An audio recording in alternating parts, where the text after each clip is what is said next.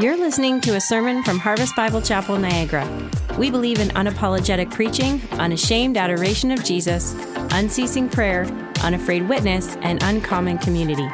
If you have yet to do so, we would love to have you join us for worship and God's Word on Sunday mornings. For more information, visit us online at harvestniagara.ca. Thanks for listening. Amen. Amen to that. Oh, praise God. Well, brothers and sisters, I was excited to be here with you this morning for Easter service, but I wasn't anticipating being here in this capacity for Easter service. So, um, so, so work with me this morning, okay? Um, but I trust that God's going to bless us as we open His Word. Um, let's just pray together. Let's pray together. Father, we just come before you this morning, Lord, and we want to pray specifically for your Word that we are about to look at. Lord, as we open the, the, the 15th chapter of 1 Corinthians today, Lord, we pray that you would open hearts, that you would open ears to receive it, Lord. We pray that we would be challenged, that we would be encouraged in the hope of the resurrection. Lord, I pray for anyone who's coming in today, Lord, who may not yet know the hope of Jesus Christ raised from the dead, that, Lord, that you would open their heart to it this morning. Lord, would you lead us today? Would you help us to rejoice in Christ? More than anything, we pray that you would magnify your Son, the name above every name. And we pray this in his name. Amen. Amen. Well, if you have a Bible with you this morning, I would encourage you just to, uh, to, to get it open to 1 Corinthians chapter 15. If you don't have one with you, uh, there's probably one in the pew right in front of you. You can open that up if you would like. Uh, 1 Corinthians chapter 15, we're going to be looking at a few verses there, verses 3 through 8. Uh, if you're wondering how to find that in your Bible, because uh, maybe you're not familiar, if you just go to the New Testament, Matthew, Mark, Luke, John, Acts, Romans, 1 Corinthians. Stop right there, chapter 15. You're in the right location. And today, we are going to look at the words of the Apostle Paul that he wrote to the Corinthian church in this chapter. Now, the Apostle Paul wrote in, in this portion, he wrote to the Corinthians to explain the hope that we have in Jesus Christ, the hope that we have because Christ has been raised from the dead. The Apostle Paul makes known to the Corinthian people how important this hope is.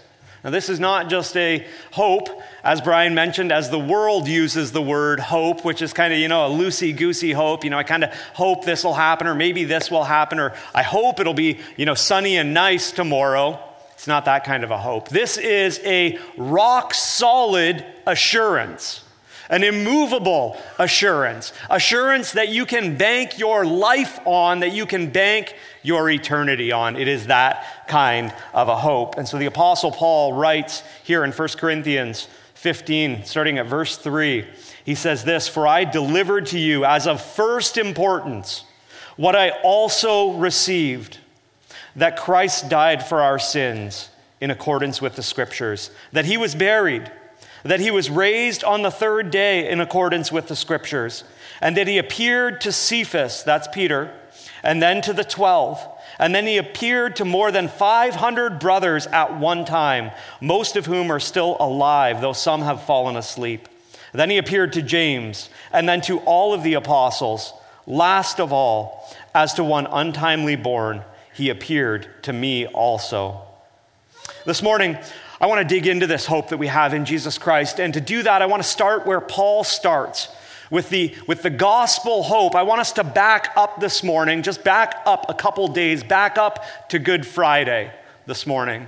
Because that's where Paul starts right here in this passage. He says, I delivered to you as of first importance, meaning this is of utmost importance. There is nothing more important in this world than the message that Paul is about to give us right here in this text. And Paul starts with what took place on what is known as Good Friday. He said, For I delivered to you what I also received that Christ died. So when we think about the gospel of hope, the gospel of hope, we need to think first and foremost about the death of Jesus Christ that we remembered on Good Friday. And so I want to take us there just for a moment. I want us to con- consider briefly the death of Christ. I know we talked a lot about the death of Christ on Good Friday, but it's crucial for us to understand that Jesus died and that he died for a very specific reason if we would understand the hope and the glory and the greatness of the resurrection. So, walk with me as we walk back to Good Friday and we take a brief look at the death of our Lord and Savior. First of all, we know that Jesus was arrested, that he would, was brought before a Pilate and the Sanhedrin. And I'm just going to give you kind of the Coles notes on this. We know that Jesus received a brutal, an absolutely brutal beating, which inc- included what was known as a scourging, a scourging in the Roman world. We know that, that the Roman people were a cruel people in Jesus' day. Would we agree with that? In fact, their cruelty in torturing their captives was so severe that they were known to be the most fearsome nation in this regard. And part of the beating that Christ received was this scourging, this whipping, and this was a whipping that took place with what was known as a cat of nine tails. It was a whip with nine ends, and in each of those ends was a, a piece of, of rock or a piece of metal wrapped in leather. And this whip, into this whip, was beaten pieces of rock and fragments of glass, pottery, and metal shards. He was sentenced to receive 40 lashes, but they would take one off so 39 lashes was the beating that Christ received. Well, why, why not 40 if he was sentenced to 40? Because they knew that if they gave someone 40 lashes with this whip, that it would very, very likely take their life. It would kill them, or else they would go comatose because of the excruciating pain. So Jesus was scourged with a brutal whipping that would have completely lacerated his entire back. One of the early church fathers who observed this um, said that the Roman crucifixion was, was described as being the most gruesome, the most grotesque, the most horrific means of torturing a victim before their death. After this scourging, we know that Jesus was nailed to a wooden cross. Nails driven in at the base of his hands, one in this hand, one in this hand, and his two feet pinned together on the cross. And then the cross was lifted up and it was dropped with a jarring action into a hole in the ground. And he hung on the cross. Now, the most terrible part of the crucifixion was that in order to breathe while hanging on the cross, you had to lift yourself up with your hands or push yourself against the nails that were driven through your feet in order just to catch a breath. So there was constant pressure on the chest that would not allow someone to breathe fully. It wouldn't collapse your chest and kill you instantly, but you could never catch a full breath. And Christ hung on the cross this way. A crown of thorns was driven onto his head. If you've ever had a thorn in your foot, you can imagine what a, having a crown on your head driven into your head would be like. Roman crucifixion was intended, it was designed to be horrific, to be a warning to everybody who beheld it. The point of crucifixion was to kill the victim, but not to kill the victim quickly. So, near sundown, the centurions came. They came to the place where Christ was crucified and where the two thieves, one on each side, were crucified. And they came to him, and they weren't going to leave them hanging on the cross on the Sabbath day. That was against the Jewish custom. And so they came to the thieves that were crucified on each side. The first thief was alive, and so what they did is they broke his legs. Well, why did they break his legs? Because when they break the legs, you can no longer push yourself up anymore to catch the full breath. And so all of the weight goes down, and, and you die by asphyxiation. They went to the next thief, same thing. Broke his legs. They came to Christ, and they knew that he was already dead. Yet, being a Roman soldier, there's kind of two things that are really important to Roman soldiers. One, that they do their job to the utmost without any error, because an error means you lose this part of you, right? And secondly, that they were highly skilled and highly trained killing machines. So they knew exactly what to do in this case. Well, this guy, Jesus hanging on this cross, he looks dead. Well, let's make sure. So one of the Roman soldiers took a spear and pushing with an upward thrust between Jesus' third and fourth rib, they shoved the spear into his chest cavity. And when they pulled out the spear, what came out? Blood and water. Have you ever considered why blood and water, why it says blood and water in the gospel accounts? Why is that significant? Well, it's significant because the soldiers already knew that Jesus was dead, but they had to have some proof, some evidence to prove to Pilate and to prove to the officials that he was dead. So when they shoved the spear into him, and pulled it back, when the mixture of blood and water came out, that was clear, substantial proof that he was dead on the cross. So Jesus died on the cross. That doesn't answer the question, why did he die on the cross? We're going to touch that in just a second. But I think it's very, very important that each one of us be incredibly clear on this point that Jesus Christ did not swoon on the cross. He did not faint on the cross. He did not pass out for a moment on the cross. He died on the cross. Would we agree with that today? Yeah. So if you're not sure about the blood and water thing, go check that out on your own, and you'll, you'll find that that only happens to dead people. In fact, the centurions later on um, go to Pilate and they actually say, No, he was dead. This is the evidence that we have. Okay? And their life would have been on the line if they were lying about that. And so Jesus was dead on the cross. Well, why? Why did he die on the cross? Why did he have to die on the cross? Well, Jesus Christ died on the cross for the greatest problem this world has ever seen. Jesus Christ died on the cross for the greatest problem this world has ever seen. And what is the greatest problem that this world has ever seen? It's sin. It's the sin problem. It's not just sin out there distantly in other people. It is sin right here at home. It's sin in me. It is sin in you. In fact, G.K. Chesterton, a great author, in his witty, cheeky style, was once asked in an interview what the greatest problem in the world was in his day. G.K. Chesterton replied, I am. I am the greatest problem. What Chesterton was getting at there when he said that is, is not to say, oh, I'm really actually the biggest problem in the world. He was saying, no, it's this sin thing inside of me, inside of you. If human beings were sinless, we wouldn't have any problems in this world. Have you ever considered that before? The greatest problem in this world is not just corrupt government. The greatest problem in this world is not just wars and terrorist attacks and this suffering and that suffering.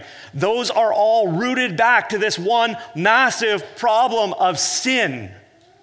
And that is the problem that Jesus Christ came to solve. That's good news. That's good news. And when he hung there on the cross, he bore our sins. This is what Peter says in 1 Peter chapter 2 verse 24 it says he himself Jesus Christ bore our sins in his own body on the tree that we might die to sin and live to righteousness. By his wounds you have been healed. Praise God.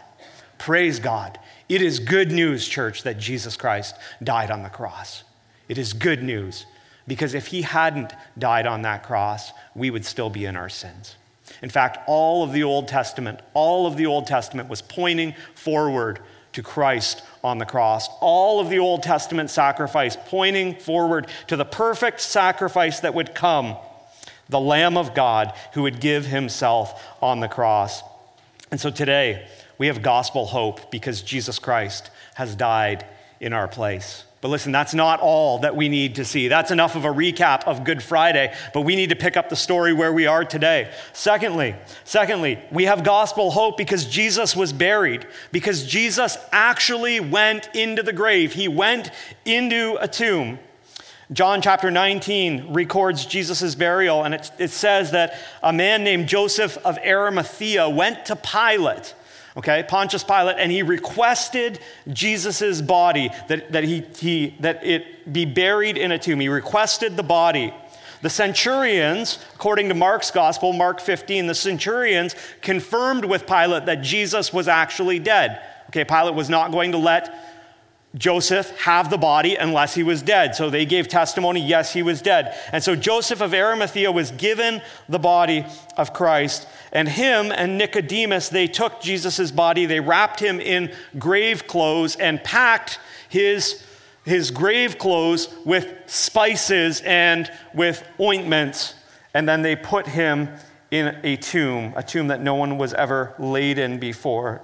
It says in, in John chapter 19, verse 40 So they took the body of Jesus and bound it in linen with spices, with cloth and spices, as was the burial custom of the Jews.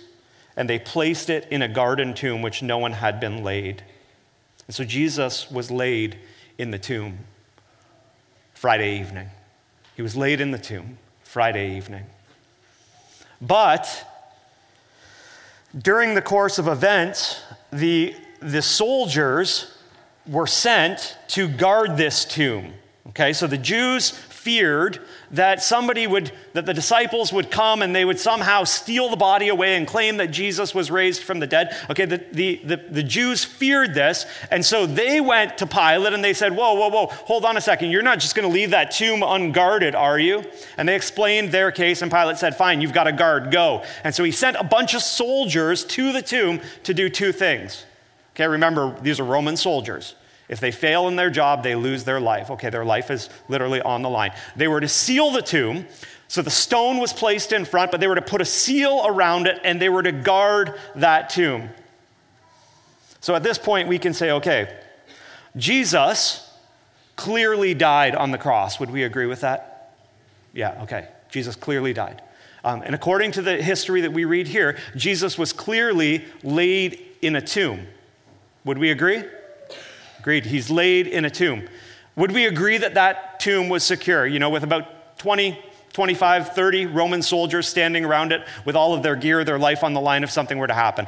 I would say it's secure, okay? It's secure. So Jesus died, buried in a tomb, tomb secured. Okay, this is not looking good at this point. But then something incredible, something miraculous happens on Sunday morning. So Jesus was laid in the tomb Friday evening. He was in the tomb all day Saturday, all Saturday night. And just at daybreak, something absolutely unexpected, miraculous, breathtaking happens on Sunday morning. Easter's full of surprises, isn't it? Great surprises on Easter.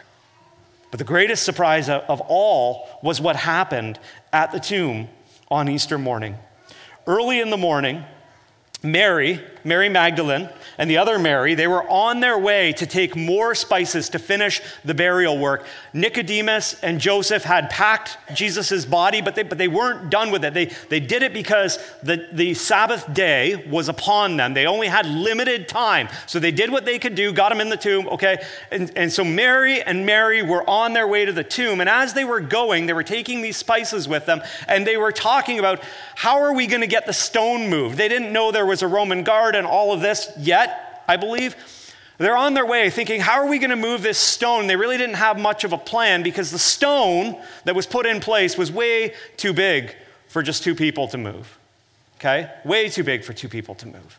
And so they're wrestling with this. But when they show up to the tomb, when they show up to the tomb, the stone is rolled away. Well, shortly before that, something absolutely incredible happened.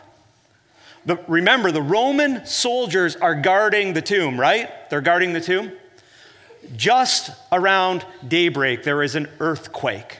The earth trembles, and the stone rolls away from the tomb. And when the Roman soldiers look to investigate, there is light, there is an angel, and they fall on the ground as dead men, it says. And Jesus is not there.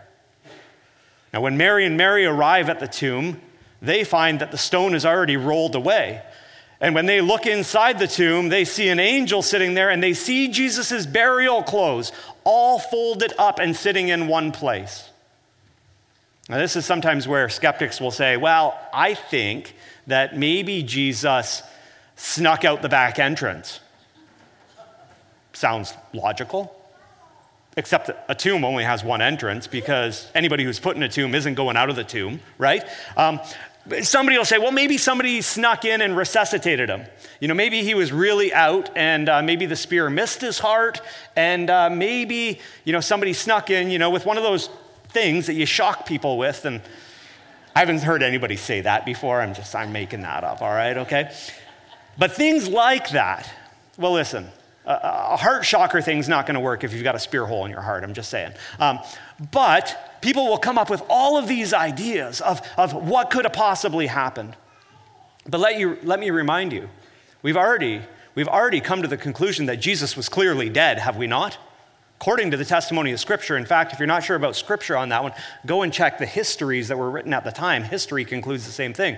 And that he was buried and that the tomb was sealed, and that it was heavily, heavily guarded, and that something incredible happened on that mor- morning an earthquake, and the stone rolled away, and there is an angel, enough so that these Roman soldiers who knew their life would be on the line went back and reported what had happened.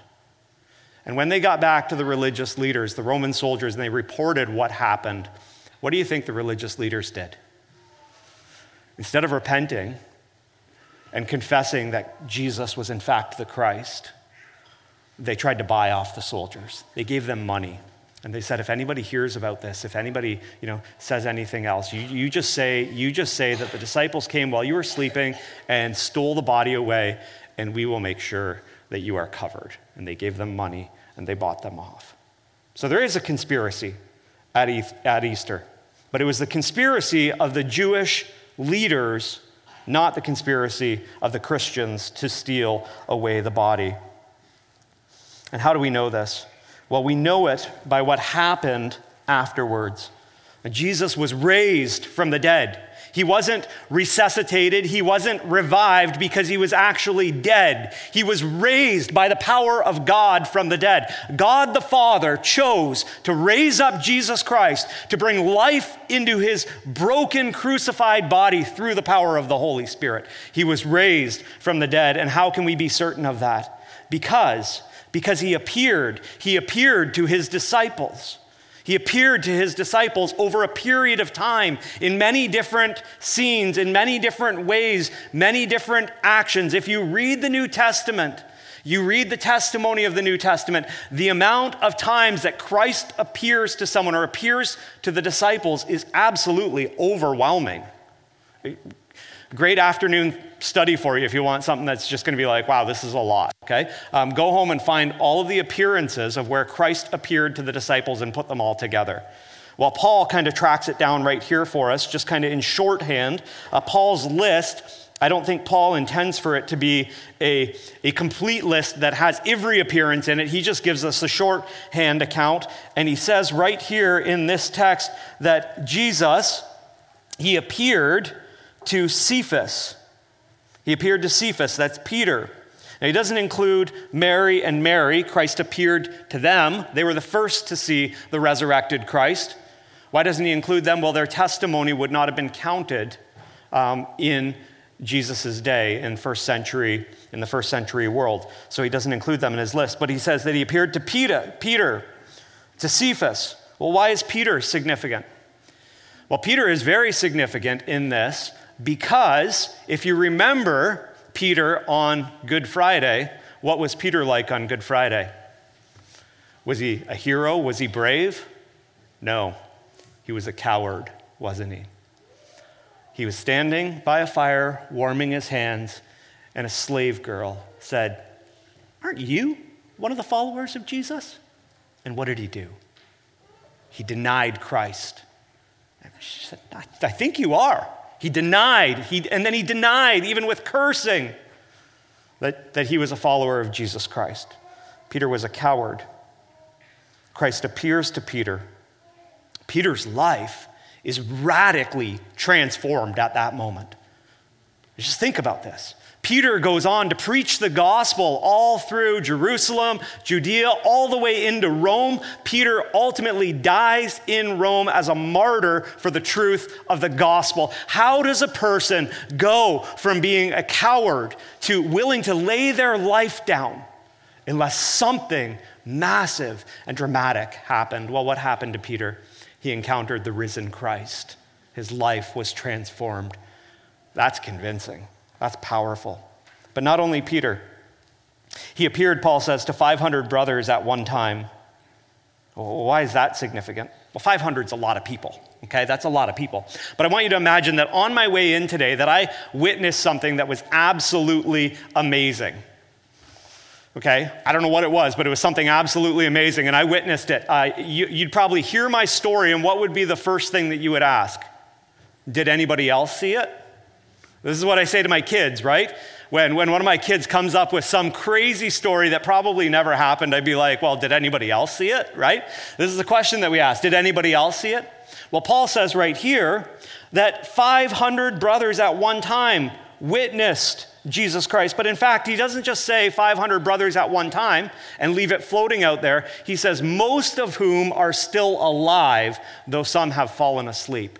In other words, if you're not sure about this, Go and ask them.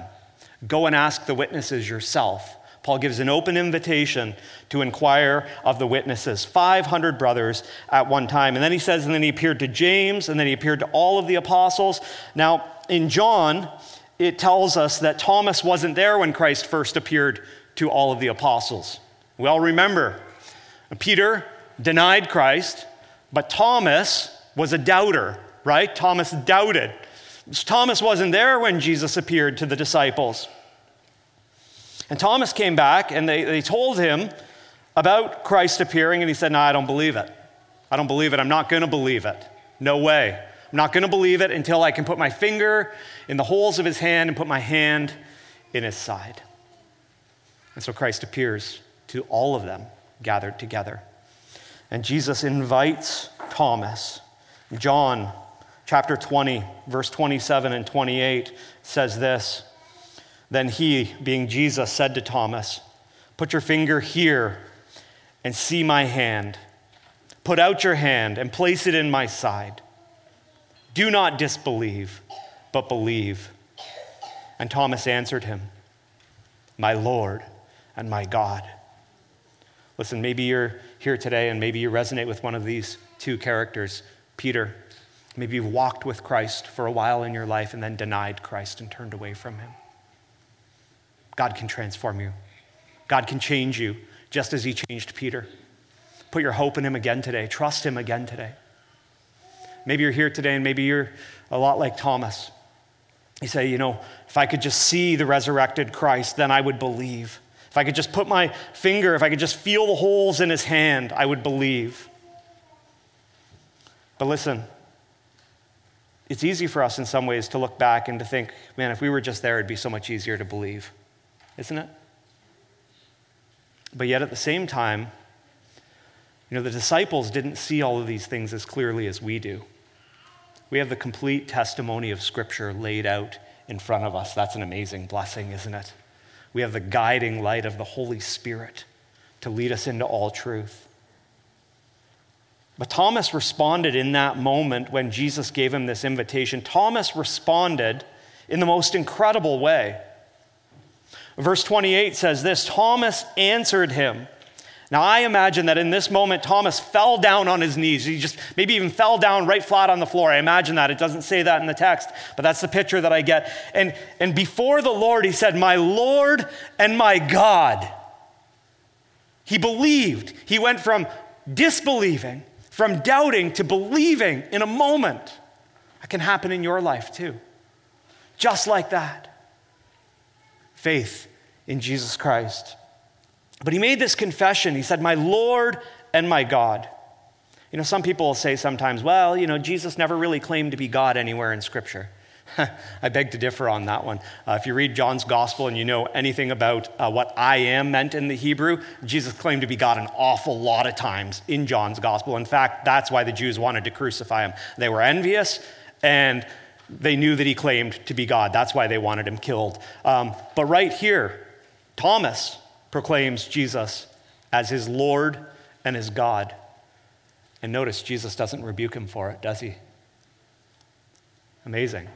Jesus receives Thomas's worship as Lord and God because that's exactly what he is. It's exactly what he is. If he wasn't, it would be blasphemy for Thomas to say it, and it would be blasphemy for Christ to receive it. But Jesus says this after Thomas says, My Lord and my God, Jesus said to him, Have you believed because you have seen me? But blessed are those who have not seen and yet believe. Listen, brothers and sisters, it's so easy for us to look back and think if I was just in the place of the disciples, I'd have such a strong faith compared to what I do right now. But Jesus says right here that there is a greater blessing for the people who weren't there to see him. There's a greater blessing for us today for people who believe through faith, who trust the, the testimony of Scripture, who trust in him as Lord and Savior. There is a greater blessing for you and me to receive today. Isn't that awesome? Praise God. That is awesome.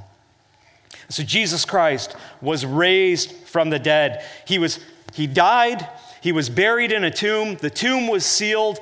On the third day, the tomb was empty, and then he appeared to countless people over a period of about 40 days.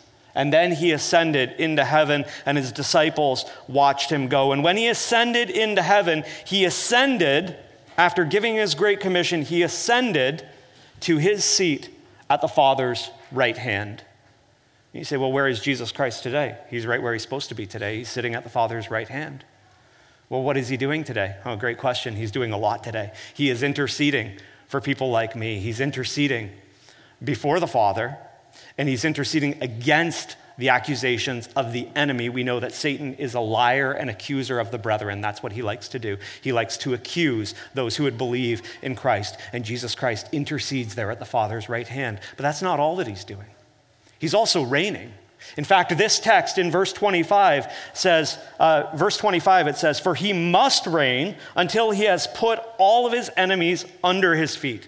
He must reign until he has put all of his enemies under his feet. You say, well, how is Jesus reigning today? He is reigning sovereignly over this world in this moment right now. He is orchestrating and working behind the scenes all things according to his glory, according to his name. He is allowing his church to advance through a system of seeming defeats. Isn't that incredible? The church moves forward. Everything that would appear to be a, a, moment where the church would be destroyed somehow advances the kingdom of God in Christ. And so he's reigning, he's bringing everything to its perfect conclusion. Listen, brothers and sisters. That gives us great reason to hope today, doesn't it? We have reason to hope because Jesus is not dead. We have reason to hope because Jesus has been raised from the grave. He has triumphed over sin. He has triumphed over death. He has won the victory. He is seated at the right hand of God the Father, and He is interceding for us there. And not only that, He is returning. He is going to return and he is going to establish his kingdom. He is going to set all things right. Listen, this gives us incredible hope for today. It gives us hope for today, it gives us hope for tomorrow, and for all of eternity because Jesus Christ has been raised from the grave. He's been raised from the grave. He was raised to reign and listen, if Christ has been raised from the grave, we need to understand that those of us who trust in Jesus Christ will also be raised. Paul captures that in this passage. Verse 22, he says, For as in Adam all die, so also in Christ all shall be made alive, but each in his own order. Christ the firstfruits, then at his coming, those who belong to Christ. He also says a similar thing in Romans chapter 6 verse 5. For if we have been united with him, with Christ, in a death like his, we shall certainly be united with him in a resurrection like his. Meaning, if Jesus Christ was raised by the power of God from the grave, then we too, who have trusted in Christ, will be raised to life eternal. That is good news. That is an awesome foundation of hope. That is worth rejoicing and praising the Lord for. Praise God. Christ is risen from the grave. He's triumphed. He's triumphed over my sin. He's triumphed over your sin. He has triumphed over the power of the grave and he's triumphed over the power of death. He is reigning at the right hand of God the Father, interceding for his saints and his church. His work is going on, and he is returning for us one day. And on that day, we will be raised up. Praise God. Praise God. And so today, I want to extend the invitation to anyone who is here today and would find themselves in a place like Peter, in denial, in disbelief, or in a place like Thomas, doubting. I want to extend Christ's invitation that comes right out of Matthew chapter 11. There in Matthew chapter 11, Jesus says, Anyone who is weary and heavy laden, come to me. Come to me. He offers you the greatest invitation today. If you don't know him as Lord, he offers to take your sin, the consequences of your sin, the, the debt of your sin. He offers you, in exchange for your sin, eternal life today, if you will simply trust him and receive it. That is a great offer. That is good news. I also want to just encourage anyone who is here who, who knows the Lord but is just weighed down with guilt and shame and the weight of life. Look to Christ today. Look to his resurrection today. Look to the hope that he gives. Because Christ has been raised from the dead, we will be raised from the dead. Because Christ is lifted up, we will be lifted up. Because Christ has paid the price for our sin, we will not pay the price for our sin. That is good news. Look to Christ and rejoice. And for all of you that are looking to Christ and rejoicing today, I just want to encourage you rejoice in that hope, share that hope with others, and live in the joy of a resurrected life. Walk in the newness of it. Let's pray. Lord, we thank you so much for your word that is filled with such truth. Uh, Lord, I pray that you would bless your word to each one that is here today, Lord. Lord, I pray that you would work to stir up faith in hearts that are struggling. Lord, I pray that you would encourage those who are downtrodden right now, Lord. I pray that you would bring hope into every soul, Lord. Help us, Lord, to rejoice in you and to display your glory, Lord. We pray this in the name of Jesus. We ask it for his name's sake. Amen.